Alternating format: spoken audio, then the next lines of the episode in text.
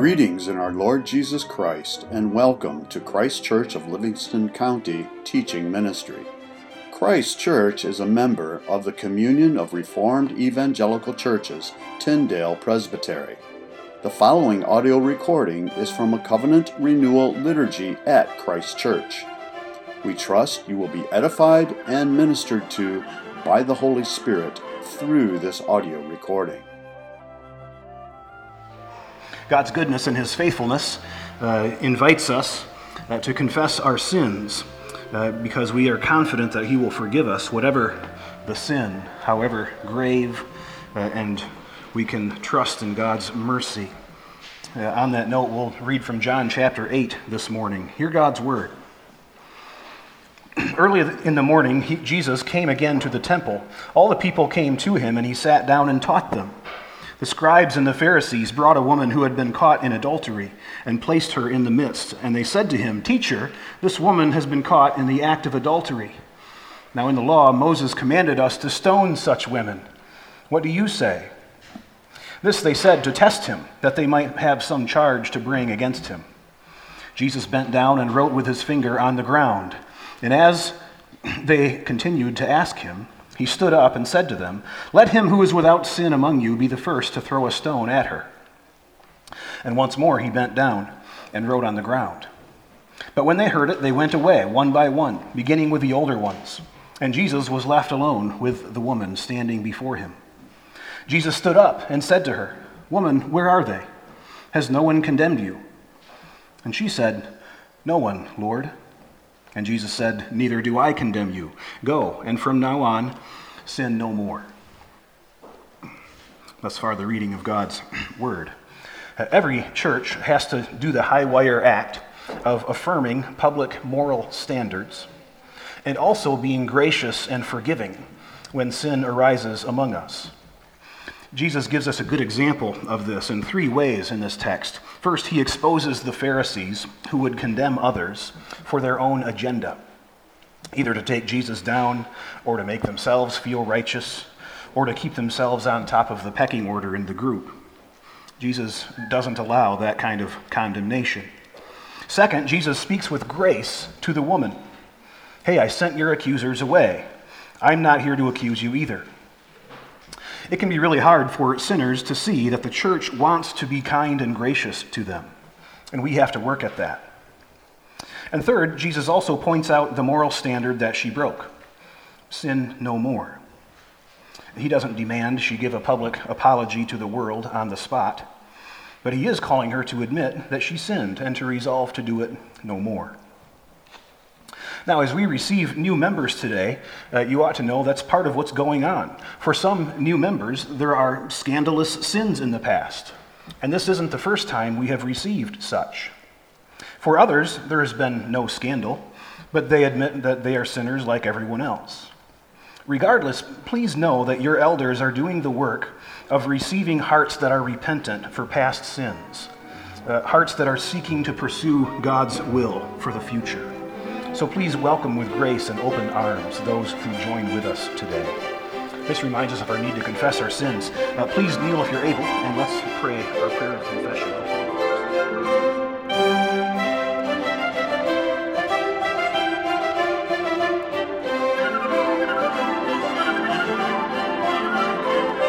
And back into God's Word we go, 1 Peter chapter 3, forging ahead in our 1 Peter sermon series come what may. 1 Peter 3 this week. Next week, we'll take a break from 1 Peter on Reformation Sunday and All Saints' Eve, and I'll have a Reformation themed message then. But let's read the first seven verses of 1 Peter 3 for today. Let's pray before we read. Heavenly Father, we do give you thanks uh, for uh, all that has happened already in this service. You've assembled your people, uh, brought new members into this congregation. Uh, you have baptized uh, four uh, young ones. You have uh, shown forth once again the washing of the water of the Word of God. We pray that that washing would continue as we uh, look into your Word now. Continue our sanctification, our uh, being changed more and more into the image and glory and likeness of Christ. We pray in his name. Amen. 1 Peter 3, the first seven verses. Again, hear God's infallible word. Likewise, wives, be subject to your own husbands, so that even if some do not obey the word, they may be won without a word by the conduct of their wives, when they see your respectful and pure conduct. Do not let your adorning be external, the braiding of hair, the wearing of gold, or the putting on of clothing, but let your adorning be the hidden person of the heart, with the imperishable beauty of a gentle and quiet spirit, which in God's sight is very precious. For this is how the holy women who hoped in God used to adorn themselves, by submitting to their husbands, as Sarah obeyed Abraham, calling him Lord. And you are her children if you do good and do not fear anything that is frightening. Likewise, husbands, live with your wives in an understanding way, showing honor to the woman as the weaker vessel, since they are heirs with you of the grace of life, so that your prayers may not be hindered. The grass withers, the flower fades, but this word of God stands forever. And God's people said, Amen. Well, this is a countercultural text, if ever there was one these days. Wives submitting uh, a, a bit of a critique of makeup and jewelry and outward adornment, and husbands understanding and honoring wives. That's the basic gist of this text. Uh, I again approach the pulpit with trepidation today. Uh, one hallmark, I, I believe, of my own preaching ministry, one thing I'm trying to do uh, that I've uh, gleaned years back from Doug Wilson, is to make sure that I'm never embarrassed about anything that I find in this book. And that's a very important thing to keep in mind, especially on a text like today.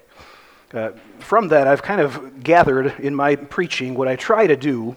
I, don't feel the need to address the current issues on their terms. When faced with preaching a text like this one, I don't feel the need to start with how the culture views marriage and then, and then try to work, the, work us back to where the Bible is. I'm perfectly happy to just start off and lose some of my audience by saying, Wives, submit and just preach it straight up. Uh, a, sermon is not the place, I don't think, to start with unbiblical assumptions, even if this most of our society has them. A sermon is not the place, I don't think, to cajole people into accepting what the Bible says. So I'm just going to start with what the Bible says, however jarring it is to modern ears. Because our assumption is that this is the very Word of God. Our culture is pushing against it in so many ways today, pushing transgender issues today, right? The headlines are already well beyond same sex marriage and that uh, question. It's not a question anymore in our culture. But Peter addresses heterosexual marriage as if it's normal and the only kind of marriage, which it is. but the world thinks, oh, that's so 1950s. Frankly, I don't care that the world thinks that. The Bible says what it says. It's truth from the Bible, not some poor, benighted past that we have to grow beyond. So, we really do need to hear the main point of the Word of God straight up. Not adjusted to fit what most people think today, on one side, and also not a tirade against the latest wave of cultural liberalism that's out in the news either. Uh, we don't unite around a message against them out there we unite around a message from this. So that's my opening manifesto before I dive in here to the text. Uh, the point, the theme here is Christian spouses bear public witness to Christ as wives submit to their husbands and focus on the inner spirit more than the outward looks, and as husbands honor and understand their wives. So let's start with the first word of the text. It says likewise, which points us to some context, right? In the last two sermons, we've been looking at submi- submitting to civil rulers, submitting to employers, uh, slaves to their masters. Uh, there's a similar dynamic at work in the state, in the workplace, and in the home. We tend to separate them, right? We have this idea of sphere sovereignty. We get that from Kuyper. It's a very good idea, and it's important. that the church should not overstep the family, and the church shouldn't demand that all the family be at, church five nights a week every week, right? That's, that's overstepping uh, the, the family's realm. The church shouldn't overstep the state and dictate specific policy that isn't clear in Scripture. The, the state shouldn't overstep the church and forbid it from meeting. We've been dealing with that issue some. The state shouldn't overstep the family and require quarantines and vaccines without a really good reason and obvious evidence. Uh, the family shouldn't overstep the church. Uh, for example, a parent shouldn't dictate to the church how to shepherd their grown child, for example.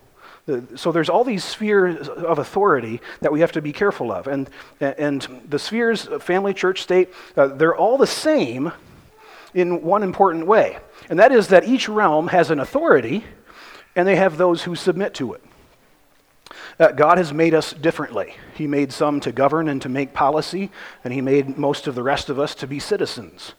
God makes some to employ, He has made others to be employed. God makes some husbands to husband a household, and He makes others to be members of that household. Similar dynamic, you see. Uh, in the family, children are to submit to their parents, and the wife is to submit to her husband. That's, that's the likewise here. Peter's making a, a parallel comparison between work, workplace and governmental authority and the family. We often contrast those, but there is a similarity there, likewise. Well, uh, more context. Notice as Peter goes on in that first verse, it, it seems that he's talking about unbelieving husbands with believing wives. That's the specific context there. Even if some do not obey the word. I think he was probably getting some um, rumblings of that being the case. Women converting to Christ, but their husbands didn't. Now what do we do? How do I, how do I be, be married like, like that? And here's Peter's direct answer. The temptation is, is to hound and to nag and to constantly cajole the husband. And even if it's to good things, right? Try to get him to come to church. Try to get him to read the Bible with the family. Uh, but but it's, it's an awful temptation to hound and nag too much. What a husband will really wonder about and respond to is a wife who is not contentious. You know, he's think, sitting there on the couch thinking to himself, How is it when I tease you, when I'm selfish, when I mock your faith, when I won't go to church, you don't gripe and complain and whine? How come you don't respond in kind? He notices that she fears something Notice that word fear. One without, uh, uh, let's see, where did it go? You're, that they may be won without a word by the conduct of their, their uh, wives. Uh, when they see your respectful and pure conduct, I think it's the respectful in the, in the ESV.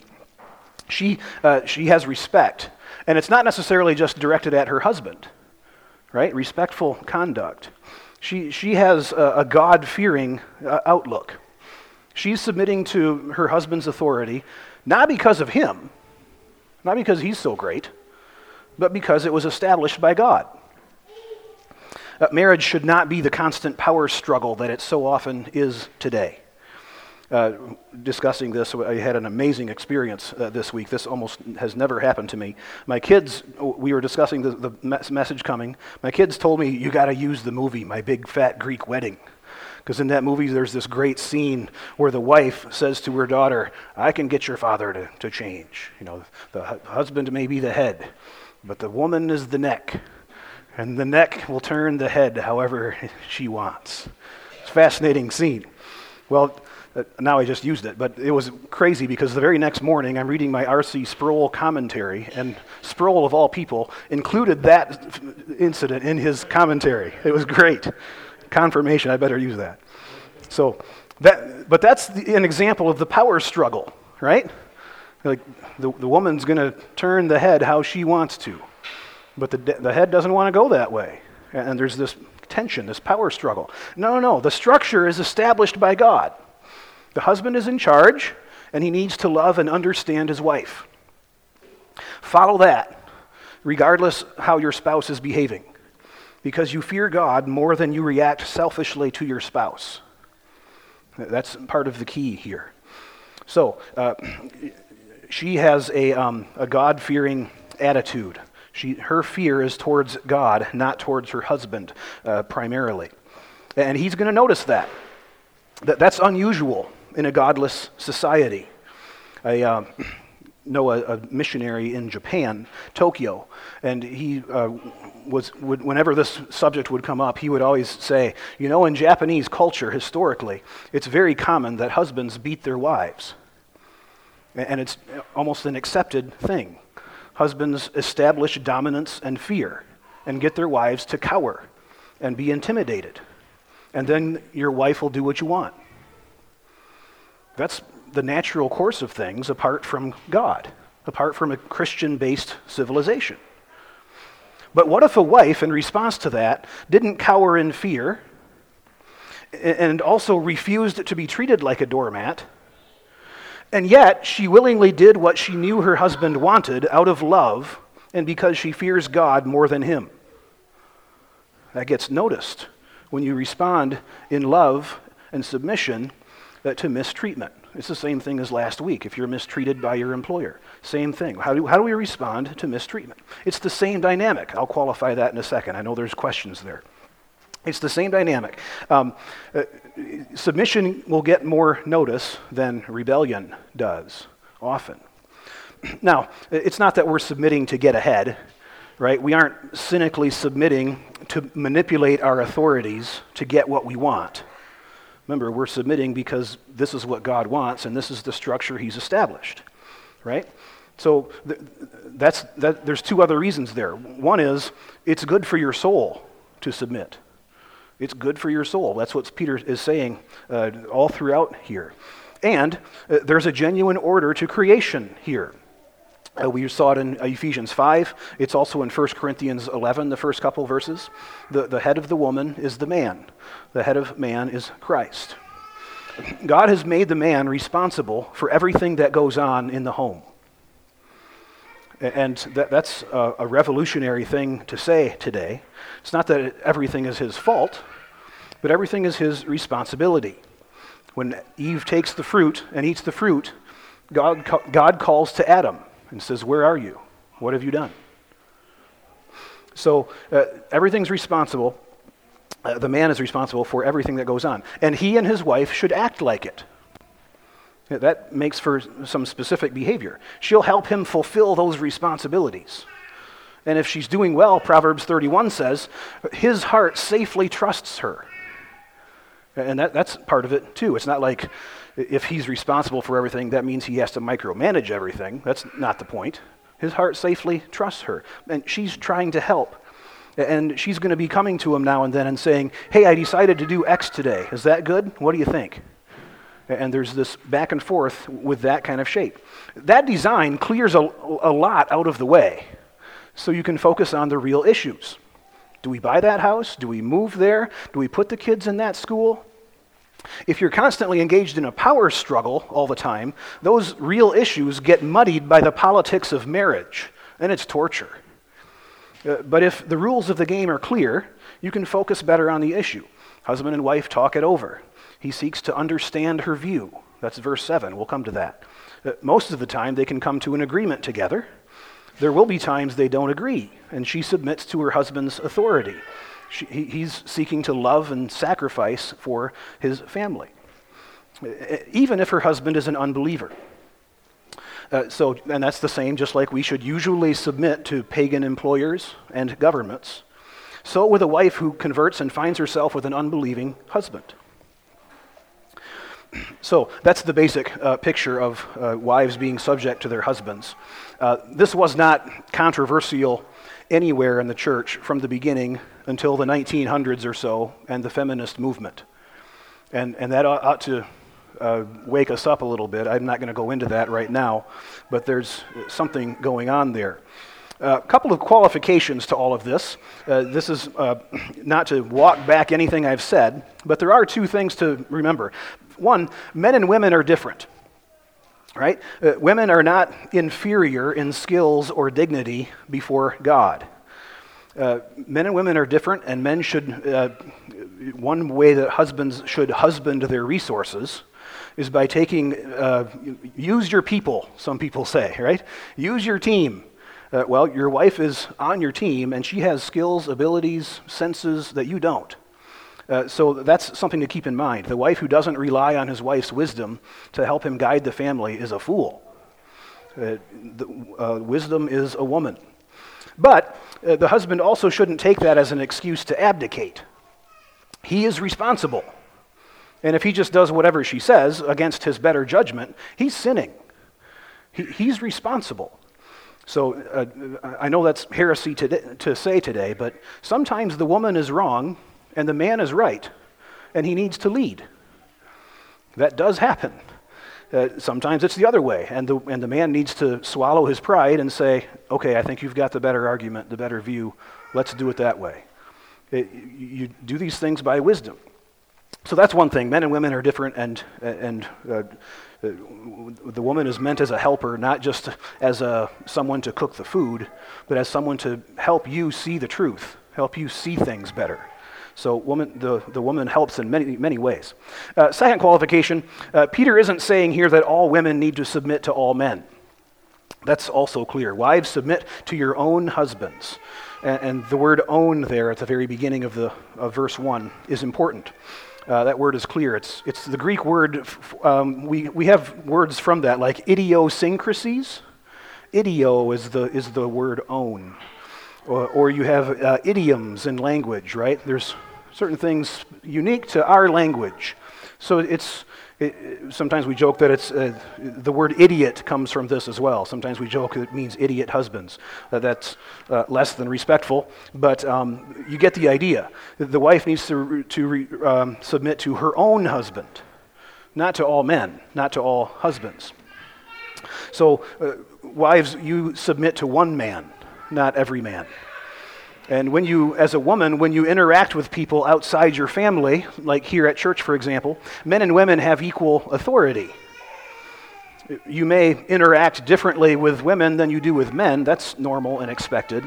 But as a woman, you don't submit to all the men at church, for example, like you do to your husband. So, those two qualifications on uh, submitting in marriage. Uh, Peter throws a whole other uh, ball of wax at us in verse 3. Do not let your adorning be external. Again, he's still speaking to the wives here. Uh, so, and from verses like this, many people think that you can't wear makeup or jewelry and, and so on. Uh, take the normal speech patterns that happen. Uh, we say, I walk into the living room and I say, my, my son's on the computer playing a video game. And I say, Son, don't play video games, go read a book. Uh, I don't mean never play a video game, right? This is just a normal kind of pattern of speech. You ought to read books more. Uh, Peter isn't saying here outward adornment is always wrong, but he is saying don't be dazzled by flashy, shiny things in the world.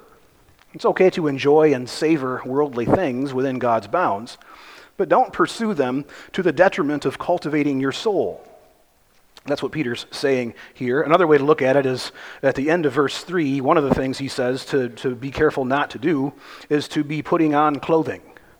So if you, if you read this too literalistically and say, no, we can never braid our hair, we can never wear gold, well, then you can never put on clothing? What, that, that's absurd. That's not what he's saying. It's an emphasis point. Don't overdo this so much. Uh, so that's, that's the idea. Peter focuses on the incorruptible beauty of the soul. That's where he goes in contrast, in contrast to the outward beauty that fades away. Charm is deceptive, beauty is fleeting. A woman who fears the Lord is to be praised. And that goes all the way back to the beginning of the book, the beginning of the letter, right? When Peter refers us to our inheritance that's kept in heaven, incorruptible, undefiled. There's an incorruptible treasure coming. So let's not focus overly much on the corruptible uh, things that we see and enjoy here, because something greater is coming. There's an everlasting beauty from fearing God and following his ways. So uh, I came up with this illustration. I don't know if it works. It, this is unique to me, so take it with a grain of salt. But I think uh, when we talk about outward adornment, beauty aids, eyeliner, lipstick, jewelry, hair product, whatever that is. I, I think I compare it a little bit to alcohol. Both are okay to use in moderation. They can be enjoyed and appreciated that way by God's design. But when you overdo either one of those, people kind of start to notice in bad ways, right? Excessive use of alcohol or beauty aids shows that your priorities probably in the wrong place. You know, two kinds of people have a lot in common the, the overly done up woman and the publicly inebriated man. I think there's kind of a parallel there. Both are probably trying to make up for some other deep need that they're not getting. There's a problem there. And Scripture condemns the use of both to extremes. Lots in Proverbs about beer being a brawler, wine being a mocker. Uh, Isaiah 3 talks, uh, Isaiah goes on for a long time about the women in Jerusalem and all their bangles and jewelry and all their things that they're so focused on as opposed to worshiping God. And there's, there's a condemnation there for that. So I, I found myself reading some um, Ed Clowney's pr- commentary. If you don't know him, he's uh, great. Uh, he was the first president of Westminster Seminary in Philadelphia, a renowned preacher, Ed Clowney. He had two quotes that I wanted to share. He said, The point of adornment isn't to resist the aging process at all costs.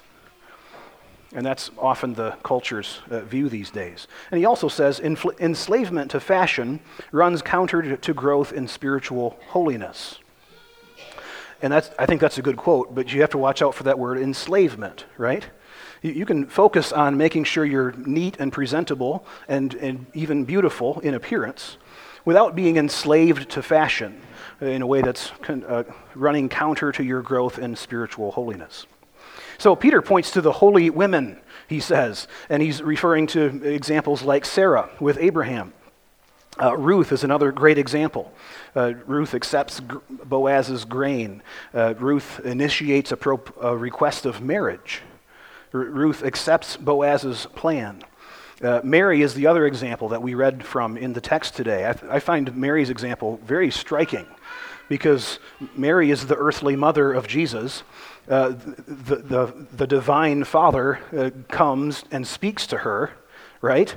And there's this back and forth between Mary and Gabriel. And Mary's asking questions. How can that happen? She's troubled by it.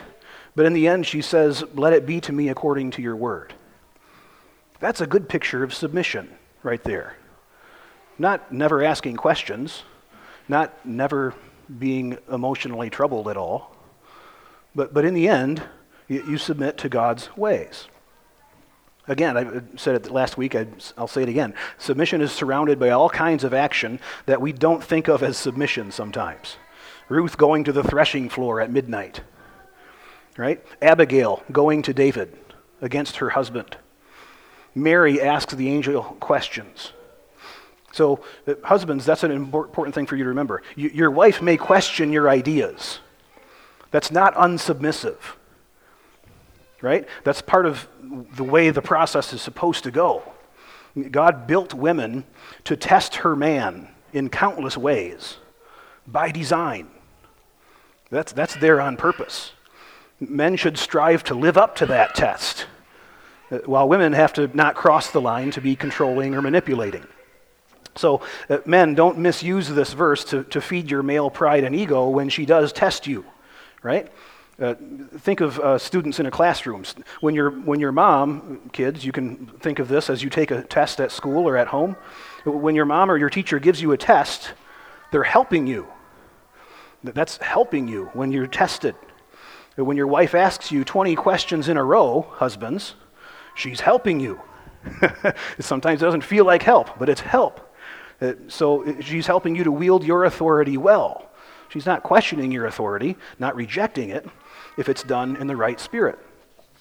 So, uh, but again, to go back to the main point, the default setting is that she's willing to do what he wants. Wives, submit to your husbands. The main point, again, like last week in, regarding the state, is the submission of a Christian is a beautiful and glorious thing. Holy women adorn themselves with submission generally. Uh, and again, uh, Clowney had a good line here. He says, Real beauty can still bloom along with wrinkles. It's not about the outward look. There's a, a beauty uh, to Christian virtue that is precious and pleasing to God, he says as well. Well, we need to get to the husbands in verse 7 as well. Uh, husbands, live with your wives in understanding. And this is the reason here why I read from Ephesians 5, verse 21 uh, mutual submission. Uh, lots of people who want to uh, work against this text and the idea of submission will emphasize Ephesians 5:21. Well, it says submit to each other. So it's, it's really an equally reciprocal thing, isn't it? No, it's not. It's not equally reciprocal. But there is, I would argue, a mutual submission. There is a way in which the man submits to his wife sometimes, and I'll explain that. But the master of, of a slave does not submit to the slave the same way the slave submits, right? There, there's a form of submission going on there. Think of it like the employer employee, right? The employer has to consider his employee's frame. They can only work so many hours a day. The employer submits to God's reality in that. He doesn't demand 20 hour work weeks, uh, 20 uh, work days, I mean. 20 work weeks, nice. The employer doesn't demand 20 hours a day. Uh, uh, if you remember the, the Christmas carol, that's what made Scrooge so Scroogey when he didn't want to give Bob Cratchit that whole day of Christmas off. Come on. Uh, Scrooge there had to submit to God's reality of, of what's going on. The husband submits to the wife in a similar way. He goes out of his way, he takes a lot of time and energy to understand her. That's what Peter emphasizes here. And that's pretty hard for him sometimes because he's slow. That's why. Or because she's confused herself sometimes. Right? That takes a, a lot of the, the freight in all of these texts is right here uh, on understanding each other because men and women are so different. Again, that's all by God's design. And husbands not, not only understand, but they honor. Two uh, ideas there for the, the husband. Uh, I would ask that we recover a little bit of chivalry. Uh, carry the diaper bag for her, open the door for her, stand when she enters the room. Not because she's helpless, but because she's glorious and important and, and given honor by God. Here's your helper. There's a great uh, little illustration that uh, Doug Wilson gave recently. He said, uh, Women, uh, men need to realize, women are the kind of people that make other people. Just think about that fact. People come from, from women. That alone should have men in awe. You know, when a woman walks by a group of men, it shouldn't be catcalls, it should be a reverent gasp. This is all Wilson. He's, I'm copying him. He said, you know, there should be a gasp and men saying, Whoa, guys, there goes one of them. It's like, we hold them in, in reverence almost. They, and the men all stand up a little bit straighter, check their hair, their clothes. Are, are we, are we living up to the standard? That, that's by God's design.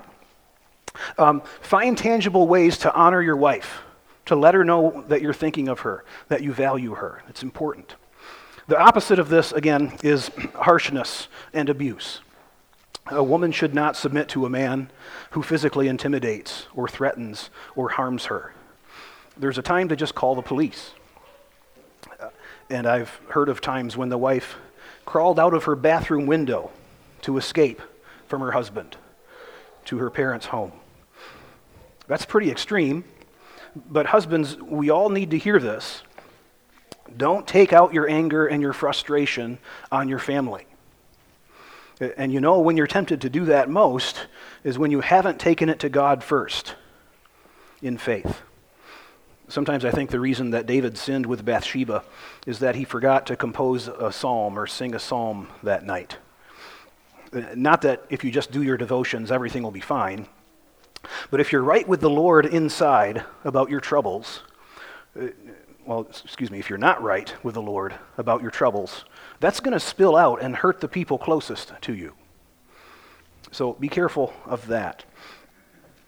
Uh, the Bible doesn't tell husbands to love their wives when she submits to him. This is the last point uh, I've got on this. Uh, the Bible doesn't tell wives to submit to their husbands if and when he loves her as Christ loves the church. None of us are perfect. We don't wait for the other one to get better and then I'll change. Right? We, we all have to work at that uh, first because that's what Christ did for us. He didn't wait until we were less sinful to come to earth and die for us. so, do all this so that your prayers may not be hindered. That's the last uh, phrase in the text. And this just means what other scripture says. If you're clinging to sin stubbornly, don't expect God to listen to you. So we need to uh, be seeking God's ways uh, so that we can remain in fellowship with Him. Well, I need to wrap up. I've, I've noticed that. Um, I, have noticed in, in teachings that I've heard, and again, a lot of this comes from uh, Wilson. It also comes from the world out, out there. Uh, I've listened to some Jordan Peterson lately, and, and he often is speaking to young men who are not doing well in life, and he calls them to responsibility. And there's a connection there. I've noticed when I hear that kind of thing, when I, when I, when I hear uh, pastors say, husbands, you're responsible for your home. There's something in my heart that just swells and longs to meet that challenge. And again, God made that. Uh, when you call the wife to respect her husband, she longs to do that. Sin gets in the way, but because we don't see how, how, how, how can I submit to this guy? How can I love that woman? But we go ahead anyway, because that's what Jesus did for us. He died for us before we were worth dying for. He loved us before we were spotless and worth loving. The sacrifice is what makes it worth it. So, Christian spouses, we are bearing public witness to Christ as wives submit to their husbands, as husbands honor and understand their wives. In the name of the Father, and the Son, and the Holy Spirit. Amen. Heavenly Father, this is a difficult text for us. It's so practical, challenging, I pray, Lord, that anything that I have said amiss would be forgotten, that, that your word, your spirit would do its work of sanctifying us in our hearts, uh, showing us conversations we need to have this afternoon, uh, showing us how we can uh, do better as husbands and as wives. We thank you for the gift of marriage. Uh, you have uh, set this up gloriously uh, to drive us to call us to live more Christ like lives, which will then bring joy and health to our spouses. Uh, watch over us as we uh, seek to live in this way for you. Uh, keep us from um, uh, keep us from undue pride, from condemning others instead of seeking to see how we can improve ourselves. But we lift up all these prayers in the name of Christ, and we sing as He taught us to pray.